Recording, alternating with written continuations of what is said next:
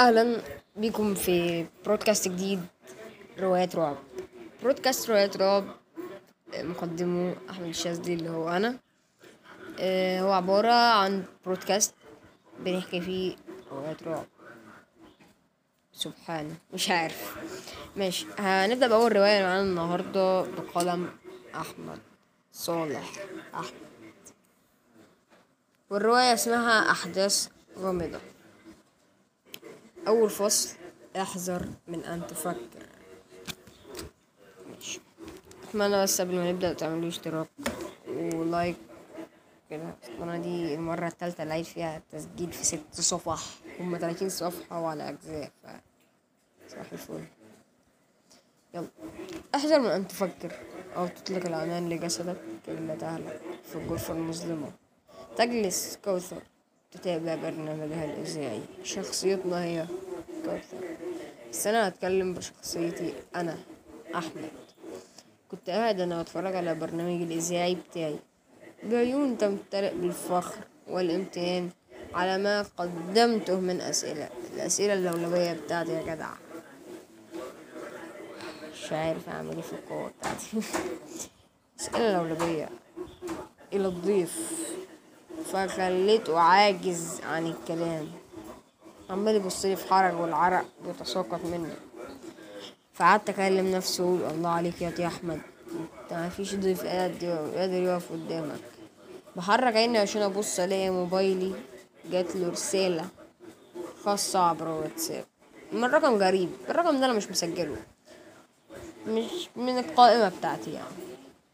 الرسالة غريبة بيقول فيها احذر من أن تفكر. فكرت وقت طويل بالموضوع بس سمعت العبارة دي فين قبل كده؟ مش فاكر الصراحة. قبل أن أفكر واسأله انت مين أو إيه قمت قافل الموبايل. وبتعجب عمال أبص إلى السقف بتاع الغرفة بتاعتي. والرسالة دي كانت باب اتفتح قدامي الأسئلة والسيناريوهات. مين اللي بعت لي الرسالة دي؟ وليه؟ طبعا الفضول اللي مودينا في داهية هو اللي عمل فيها كده. وقبل ما أنام افتكرت الرسالة فقعدت أدور في الموبايل بتاعي فلقيت الرسالة على الواتساب فما ترددتش للحظة إن أنا أفتحها. كانت كأني كنت في انتظارها. أنا ذات نفسي استغربت. أنا ليه كنت ملهوفة على الرسالة بالشكل ده؟ ده كله عبارة. فضول كانت الرسالة عبارة عن صورة غريبة. لحظة في إن أنا أفتحها صورة لكائن غريب أسود شعره كثيف وشه يصعب تحديد ملامحه.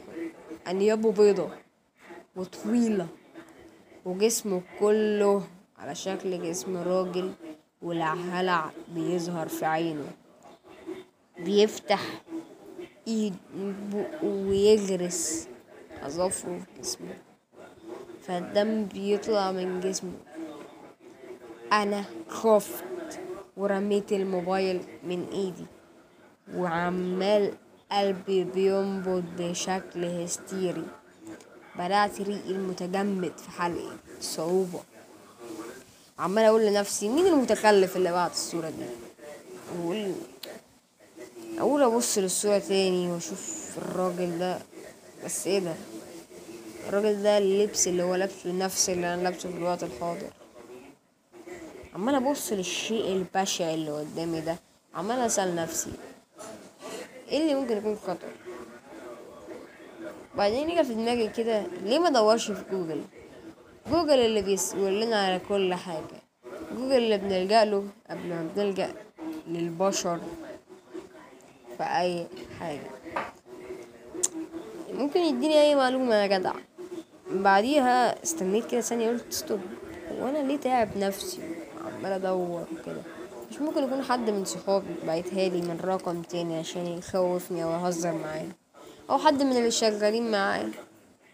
أو حد حتى من المتابعين ليا في البرنامج الاذاعي بعدين افتكرت التحديث التحذير ده تاني.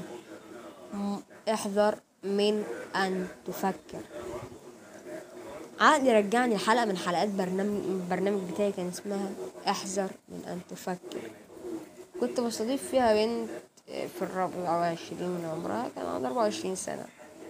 بيضة ولابسة حجاب أسود وفستان مليان زهور وعينيها خضرا وابتسامتها رقيقة.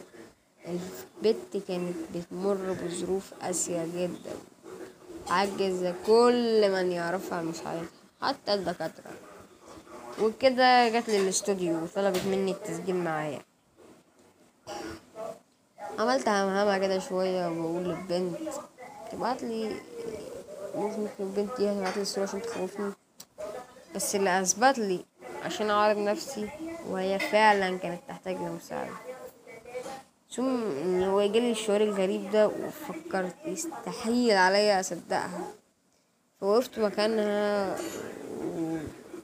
وقفت كده ومشيت ببطء في الضلمة وبحسس حواليا عشان أوصل للخزنة وعلى نور الكشاف بتاع الموبايل اللي أنا ماسكه. طلعت شريط مسجل مكتوب عليه احذر من أن تفكر. بسرعة قمت فاتح الشريط وبعيون مرتقبة ببص للبنت اللي كانت في الفيديو بتركيز أكتر من أي وقت. عيني وسعت وجسمي خشب لما لقيت السلسلة اللي البنت لابساها هي نفس السلسلة اللي في الصورة. عمال أبص في الموبايل وأشوف لا ده هي نفس الحجم والشكل نفس الرسوم والألوان نفس كل حاجة. بس دي مش البنت اللي في الصورة. هي فمين البنت الغريبة دي؟ طبعا كملت وأدور. ماشي. بدور في كلام الراجل أو البنت اللي كانت معايا دي. كان بيتكلم عن مرض غريب يجيب جسدها.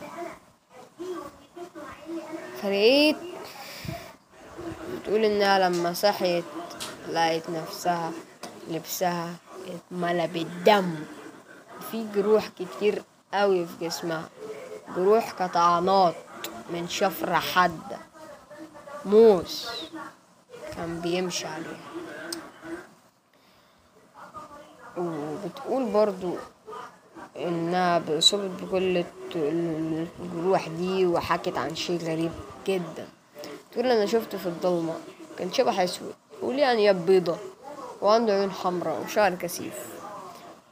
أنا بقى ابتلعت ريقي المتجمد في في حلقي ورغم خوفي اللي أنا حماستي قد اشتعلت عشان أسمع باقي الشريط. الفضول يا جدع الفضول اللي مودينا في أم داهية. حكيت لل- للبنت حكت عن الكائن الغريب ده وقالت إن هو شيطان. انه كان بمفردها كانت في أوضتها بمفردها نايمة على السرير عشان تصحى تلاقي نفسها متثبتة في السرير بدون ولا قيد. لم يعني ما قدرتش تتحرك.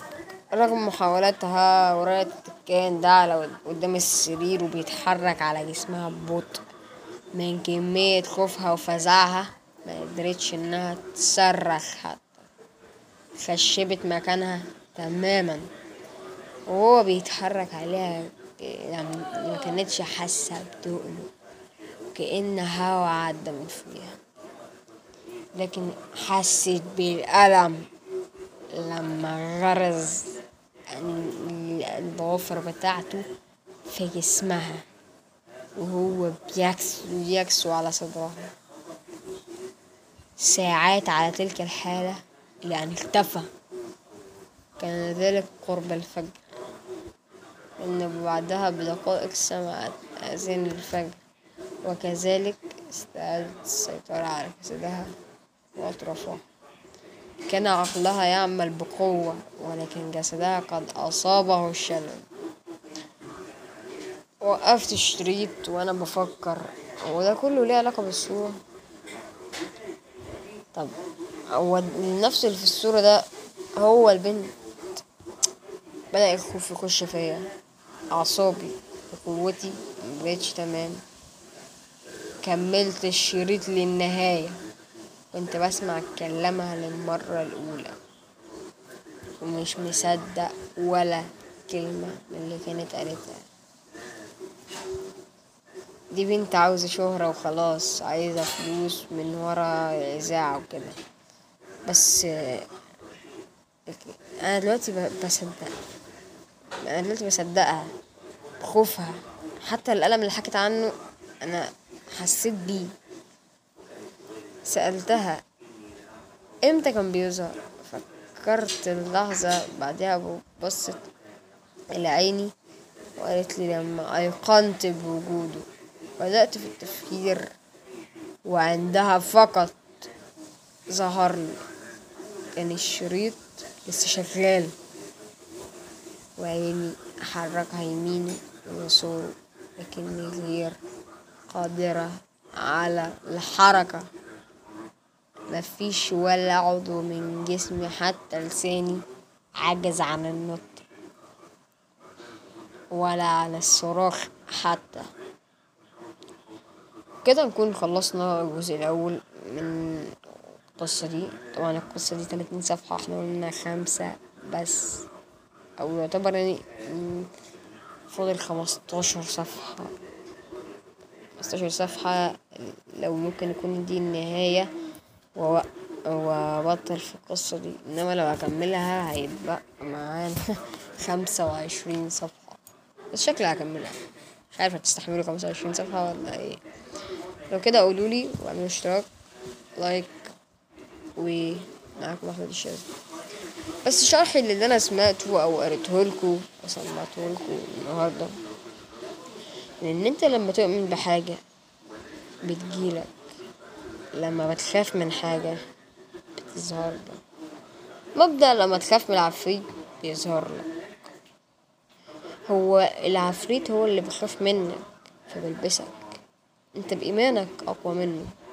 بسبب محافظتك على صلاتك بقراءتك للقرآن أو لأي كتاب سماوي أنت بتتبع له بتقربك من ربك. وما يقدرش يقرب منك. هو أضعف مننا بكتير. بس إحنا اللي بنقول له تعالى. لما تفضلي تقفي قدام المراية ويجيلك جن عاشق يلبسك تقولي إن أنت ملكيش دعوة. مع إنه بيفضل يلح عليكي مرة واتنين وتلاتة وأربعة لحد ما بتوافقي وبعدها بتقولي إن حياتك بتتحول لجحيم بس بالعكس. تكوني مستمتعة باللي بيحصل. وسلام. حاضر.